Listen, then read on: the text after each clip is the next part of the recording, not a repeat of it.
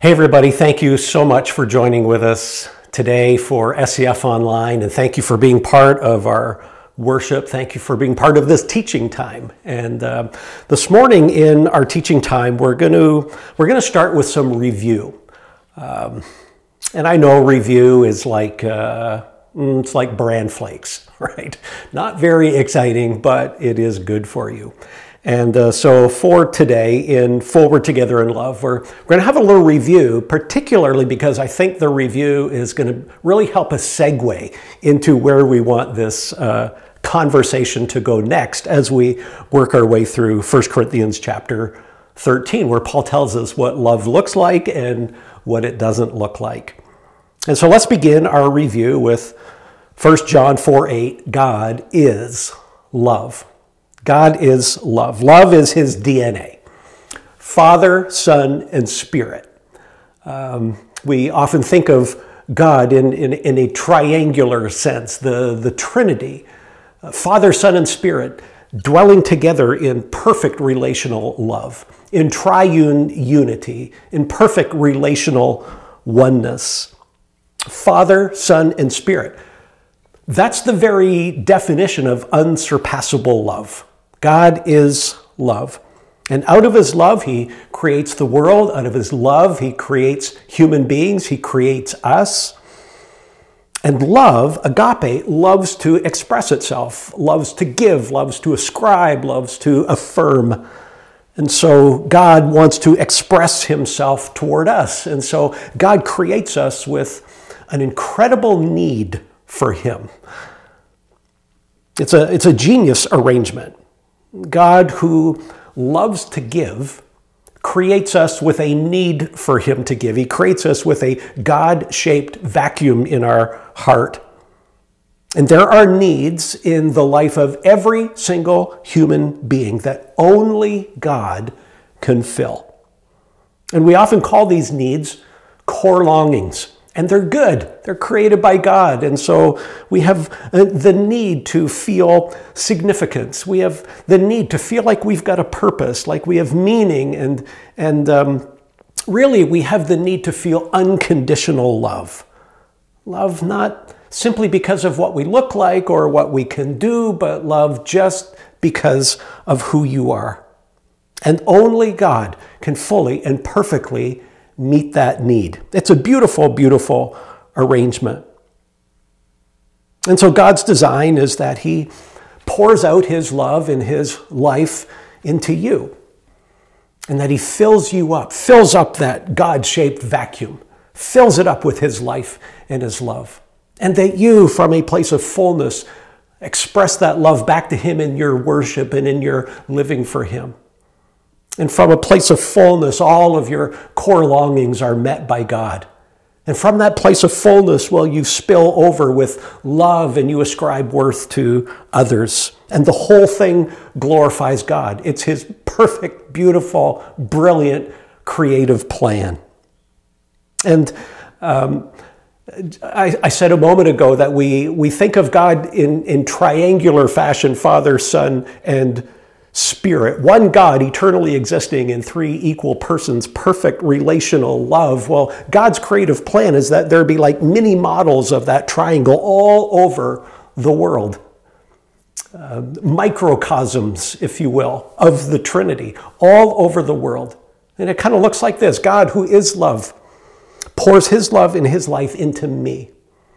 And uh, I reflect that love back to him in my worship my core longings are fully met by God. And God, who is love, pours his life and his love into my friend and colleague, Dave Hamill. And Dave is filled with the life and the love of God and reflects that love back to God in his worship. And Dave, from a place of fullness, his core longings are met by God. And from a place of fullness, he overflows with love to me and expresses worth to me. And I, from a place of fullness, overflow with love for Dave and express worth to Dave. And it's like, God, me, and Dave. It's like a mini model of the Trinity. It's a fractal, it's a never ending pattern. It's a perfect and brilliant design, and the whole thing glorifies God.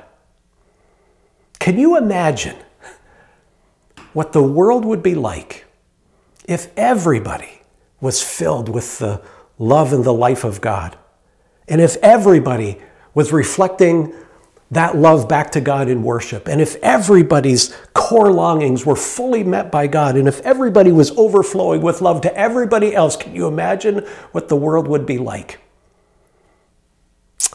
To quote the late uh, singer composer Sam Cooke, who wrote a, a song in the 1960s called Wonderful World, one of the lines in that song say, What a wonderful world this would be.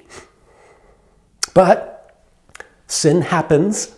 Uh, Genesis 3, we know that story. Sin enters into the human experience, and sin causes us to really turn to self and away from God. Sin really drives us toward self sufficiency rather than God dependency. Sin is like a wall that utterly and completely blocks the flow of the life and love of God from getting into us.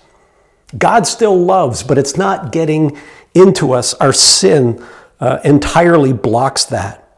This is what we call the fall or being in Adam. Our sin is like a wall that deflects the love and the life of God from getting into us. God still loves, but it's not filling us. And so we're empty.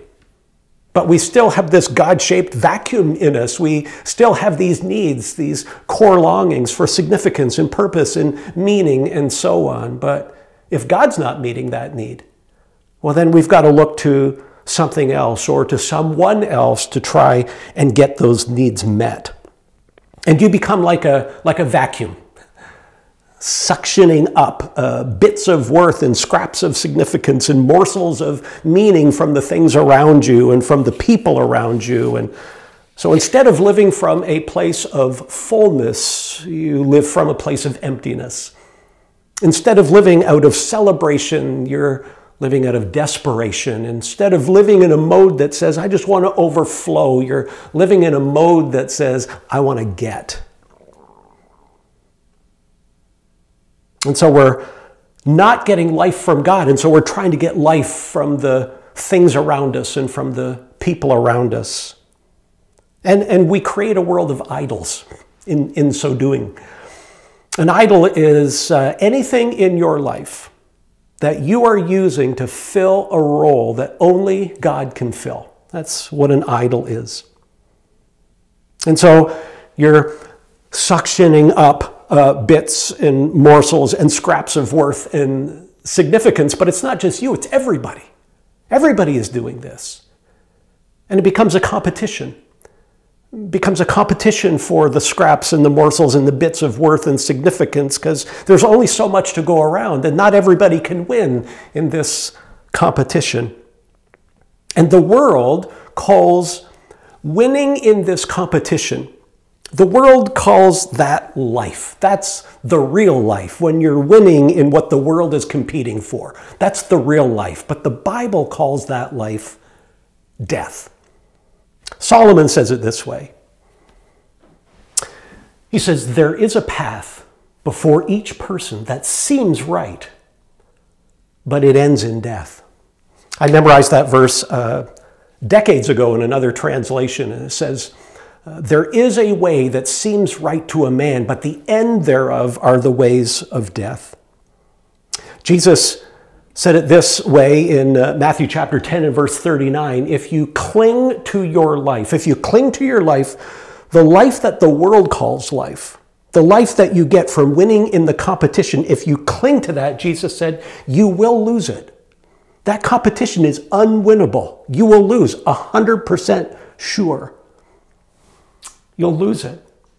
But if you give up your life, if you give up your life that the world calls life, that life that the world says is life because you're winning at the competition, if you give that up for me, Jesus says, well, now you're in a position to find real life. You will find it.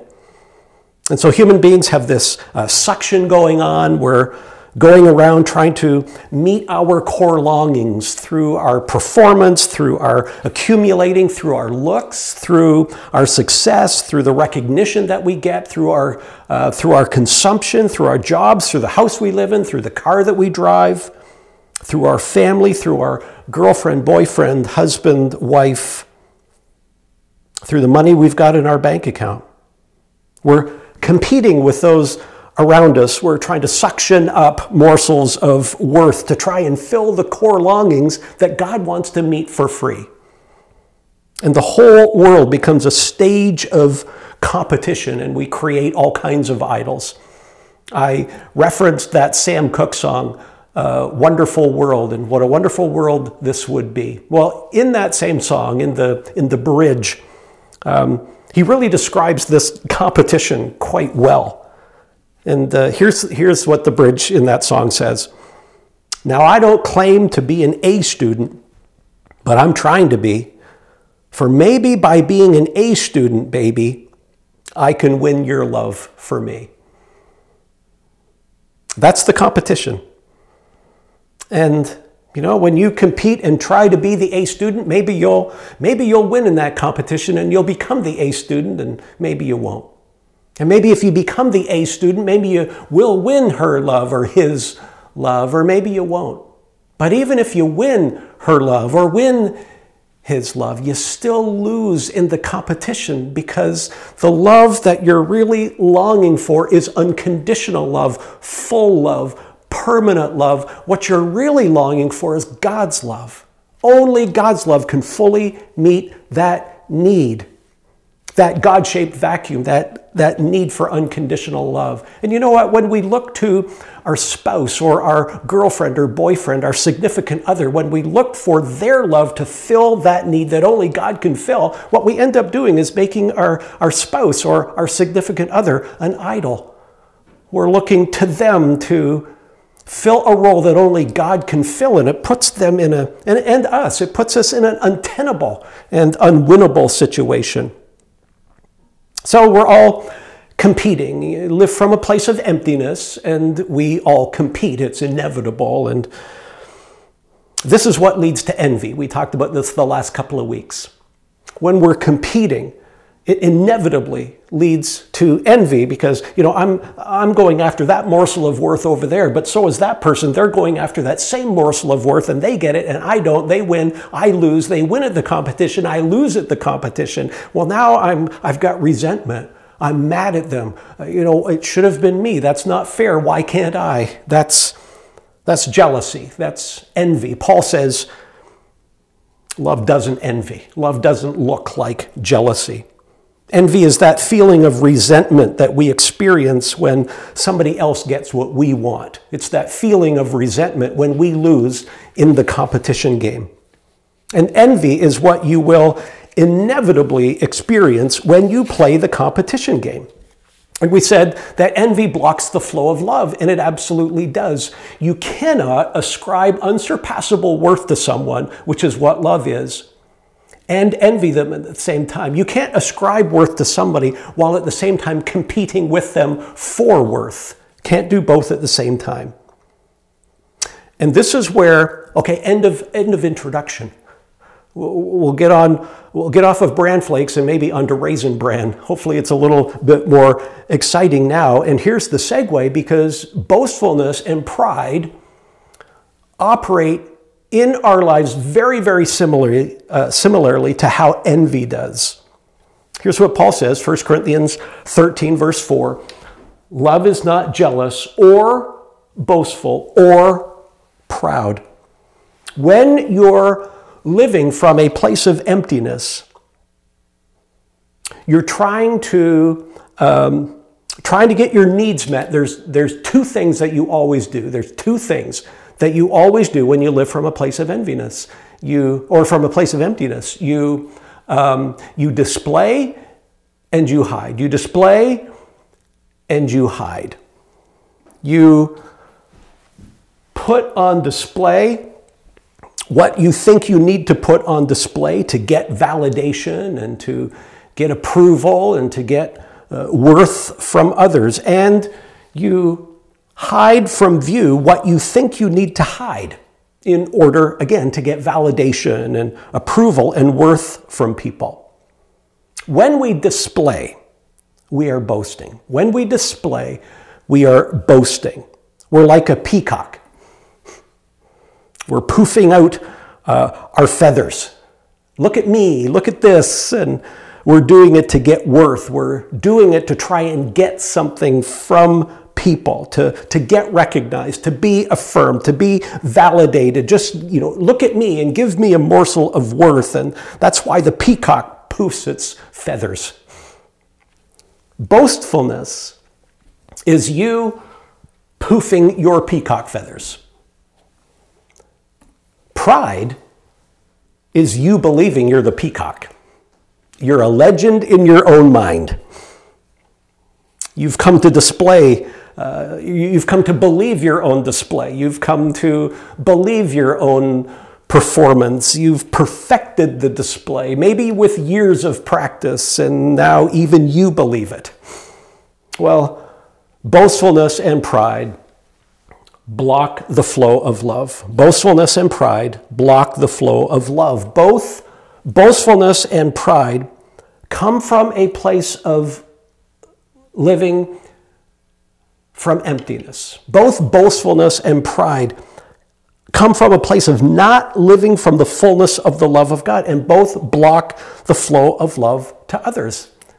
Because you cannot ascribe unsurpassable worth to someone while you are at the same time trying to extract worth from them.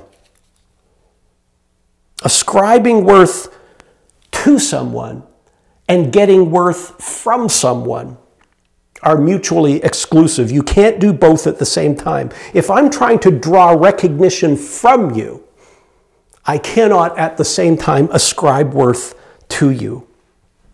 And all of this to say, when it's love, when it's genuine love, agape love, it's always, always, always humble. And the antithesis of love is pride. Poofing your peacock feathers, that's boasting. Believing that you're the peacock, that's pride. And we're all prone to this. We're all prone to this. We're all prone to this, whether we're Christian or non Christian. You know, as I think about this, um, let me go off script here just for a moment. Um, let's say that I am not a Christian. I've never surrendered my life to Jesus as Lord. I've never said yes to a personal relationship with Jesus. What do I have at my disposal? What resources are available to me to somehow try and be okay? What resources are available to me for me to try and meet my core longings? Well, the Bible has a word for those resources, and the word is flesh. The flesh. And we see in, in the New Testament the phrase um, walking after the flesh, walking after the flesh. You can think of the flesh, and this is maybe a bit simplistic, but you can think of the flesh like a, like a realm, like a, like, a, like a set of resources that you have to draw upon to try and be okay entirely apart from Jesus Christ. That's the flesh.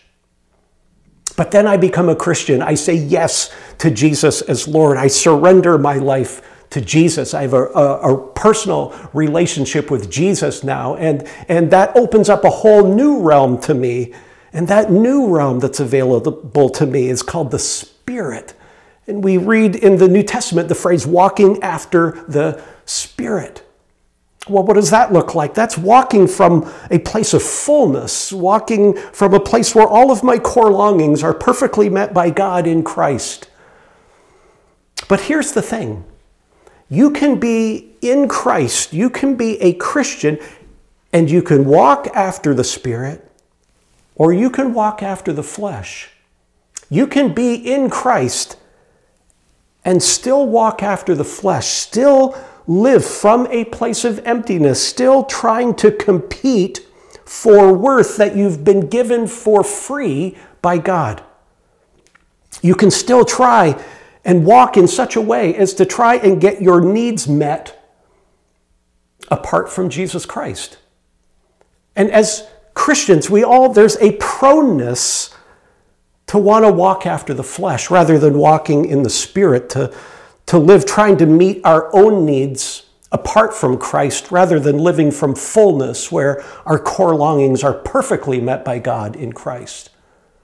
There's a proneness to that. One of my favorite hymns um, says the words, prone to wander. Lord, I feel it. Prone to leave the God I love. That's the hymn writer talking about this proneness to, to walking after the flesh, to living almost like functional atheists, trying to get our needs met apart from Jesus Christ. And in the hymn, it's like the hymn writer comes to this place and says, What am I doing? I want to walk after the Spirit. I want to live from a place of fullness. And he says, Here's my heart. Oh, take and seal it, seal it for thy courts above. Paul said kind of the same thing in, um, I think it's Galatians chapter 5. He says, Walk after the Spirit, and you won't fulfill the lusts of the flesh. You can be in Jesus and you can walk from a place of fullness, or you can walk from a place of emptiness. You can walk after the Spirit, or you can walk after the flesh. When we live from a place of emptiness, well, f- for all of us, when we live from a place of emptiness, um, we will compete.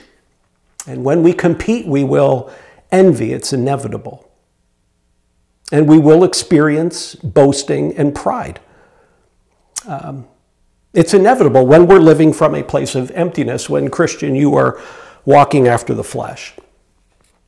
But we're very clever at how we do this, how we how we display boastfulness and pride. We're very clever in how we do it. Like very few people are so crass and so narcissistic that they just walk up and open their mouth and just start bragging. There's very few people like that. Most people are way more clever than that, and uh, we find very clever ways of doing this. Uh, let me give you an example from, from my own life uh, when I was in Bible college. So in my last year of Bible college, I was the student body president, uh, which maybe sounds more um, impressive than it really is. It was a pretty small college. But in the second last year, that's at the end of that uh, school year, that's when we had the, the elections and different people got elected to different things. I got elected to be student body president. That was at the end of my second last year. And so at the end of my second last year, um, I knew that I had been elected student body president, but not everybody did. And I kind of wanted to, you know, poof my feathers a little bit. And so rather than me just opening my mouth and bragging about that, I would be pretty clever. You know, I would be talking to a group of my friends and I would say, hey, didn't Doug do a great job this year as student body president? And they'd be like, yeah, Doug, Doug's great. Doug's, Doug did an awesome job. And then they would say, Well, who's going to be a student body president next year? And I would say, Oh, well, me. Poof, you know, poof, poof goes the feathers. And you know, um, we want to display our achievements, particularly if there's somebody else in the room who's uh, poofing their feathers and displaying their achievements, then that just ignites something within us that wants to uh, poof our achievements and to poof our feathers. It kind of looks like this two, peacocks uh, competing, poofing their feathers. You know, the worst, um, I think the worst form of pride is religious pride. And maybe I shouldn't say the worst form of pride because pride is pride. Uh, it, it all misses the mark. But I think there's something specific about religious pride. It's, it's pernicious, it's insidious, it, it, it creeps up on us. And, um, you know, religious pride, I can get a lot of, of uh, idolatrous worth from poofing my religious feathers. In fact, that was that's the whole reason why Paul writes this chapter.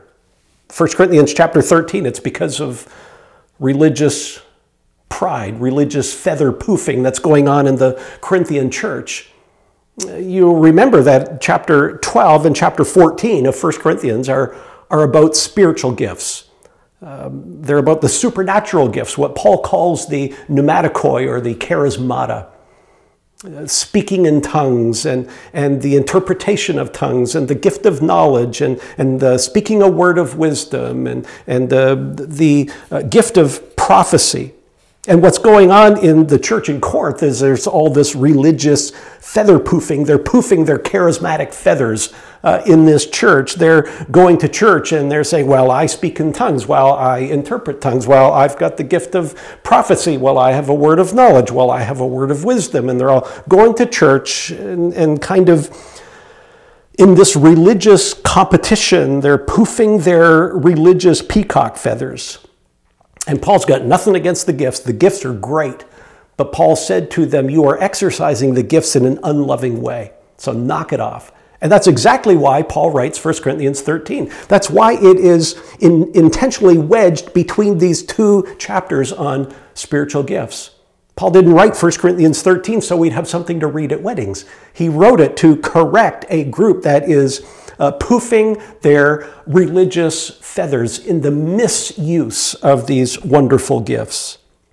Another way to, uh, to grasp uh, religious life is to poof uh, our feathers in the area of truth, and we can do truth poofing and say, well, we've got the truth and you don't. And uh, there can be a lot of arrogance and pride around the, the convictions that you're right, and you can look down on people who disagree with you. And there's an arrogance associated with that, and there's a judging with that, and it's not done in love. Another way of doing this religious poofing is in the area of lifestyle. And this is where we go, well, you know, I may not be perfect, but at least I'm not like those people over there, right? Peacock feather poofing. We're, we're the ones who are the righteous ones. We're the ones who are pursuing holiness, and we're the ones walking with God, and we look down upon those whose lifestyle doesn't agree with us. This religious pride thing, um, well, it's, as I said, it's pernicious, it's insidious, it, it creeps up on us if we're not aware and attending to it. And whenever we're functioning from any degree of emptiness, this boastfulness and pride is going to manifest itself in us. Let me give you a sense of just how insidious religious pride is. And I'll give you an example again from my own life. And this, this example is not from when I was a kid or when I was in college. This example is from this past week. So, this past week, there was one night in particular where I just couldn't sleep, and I lay awake in bed for hours. It was one of those nights, I'm sure you've had them, where your body is tired, but your brain is like going 100 miles an hour. Well, my brain never goes 100 miles an hour. Um, I think it tops out at about 45. My brain works kind of like a Hyundai. Uh, as opposed to a Ford. So uh, I'm, I'm lying in bed, I'm, I'm awake, my brain's going 45 miles an hour, and I'm thinking about I'm thinking about this sermon. I'm kind of going over the sermon in my head. I'm thinking about I'm thinking about our church. I'm thinking about the church in general. I'm thinking about evangelicalism and and uh, as I'm thinking about all of that, I'm thinking about evangelicalism and and uh, really what's happened and what is happening in evangelicalism, particularly in these last couple of years during COVID and and um, COVID has been for the church I, I don't want to be offensive in the way I make this analogy, but it's been, it's been a 9 11 level event. As horrific and as shocking as 9 11 was to our society and deadly, COVID has been that to the evangelical church. It's been shocking and disruptive and deadly. Churches have died. I'm not talking about the, the physical death of people from COVID, but churches have died from, from COVID. And as I'm lying in bed, I'm thinking about all of this, and, and I'm thinking about, you know, particularly the last couple of years, it seems to me that in evangelicalism, there has been this rising exclusivism, this rising kind of uh, surging self righteousness. And it's coming from many uh, corners, this, um, this um, arrogant kind of certitude, this exclusivism, judgmentalism that seems to be on the rise in many places within evangelicalism, and there are pastors and church leaders and teachers who seem to be making it their life's work to criticize other pastors and other leaders and other teachers. And to point out why, why they're off track and why they're deceived and why they're dangerous. And, and uh, you know, here's why I'm right and here's why they're wrong. And as I'm thinking about all this at night, I'm thinking, man, I don't like this. It's negative, it's divisive, it's counterproductive, it's elitist, it's distracting from what really matters. And people you know taking their preferences and their opinions and elevating those and giving their preferences and opinions the weight of conviction and then using those opinions and preferences almost as tests of orthodoxy or tests of, of fellowship and who they'll fellowship with. And and as I'm thinking about all this and stewing about all this, at night, what occurred to me was that I was strangely feeding off of it. I was thinking to myself, well, you know, I'm not perfect, but at least I'm not like them. At least I'm not judgmental like they are. At least I'm not intolerant like they are. At least I'm humble. Like, look at me. Gaze upon my humility. And it occurs to me that I'm, I'm feather poofing myself. I'm poofing my religious feathers. It's so insidious, it's so pernicious, it creeps in. And it occurred to me that I am an anti Pharisee Pharisee. I'm really quite proud of just how humble I really am. Well, what does that mean? Well, what it means for me, to be quite honest, is that there is some part of me that was feeding off of this. It means that there's some part of my life that's not getting its full worth from Jesus. And I'm living from an emptiness in the area of some core longing. And so I'm sucking up, um, trying to suck up more worth by poofing my religious feathers. And I'm doing it, ironically, by judging the judgers by being intolerant of the intolerant. I'm an anti Pharisee Pharisee. I'm arrogantly pointing out the arrogance of the arrogant. I'm proudly pointing out the pride of the proud. This religious pride is insidious, it's pernicious, it creeps in. Well, here is a message from God's Word that I absolutely need to hear, and I believe, I believe we all need to hear it. And here's what it is We have no room to boast. We have no room to boast. No room to boast. Paul says it this way in Romans 3:27. Can we boast then that we have done anything to be accepted by God? And he answers his own question no. Earlier in that same chapter, uh, Romans 3, Paul tells us that we've all sinned and fall short of the mark. We all, all of us, as a as an entire human society, fall short of God's standards. Now, I have no trouble believing this, none whatsoever. I have no trouble believing that I have fallen short of God's standards. You know why? Because I don't even live up to my own standards. What about you? Have you ever said you're going to do something and then you didn't do it? Or said you wouldn't do something and then you went ahead and did it? That's certainly true of me. I haven't even lived up to my own standards, much less God's standards. Paul says again in that Romans 3 chapter that there are none that are righteous before God. No, not one.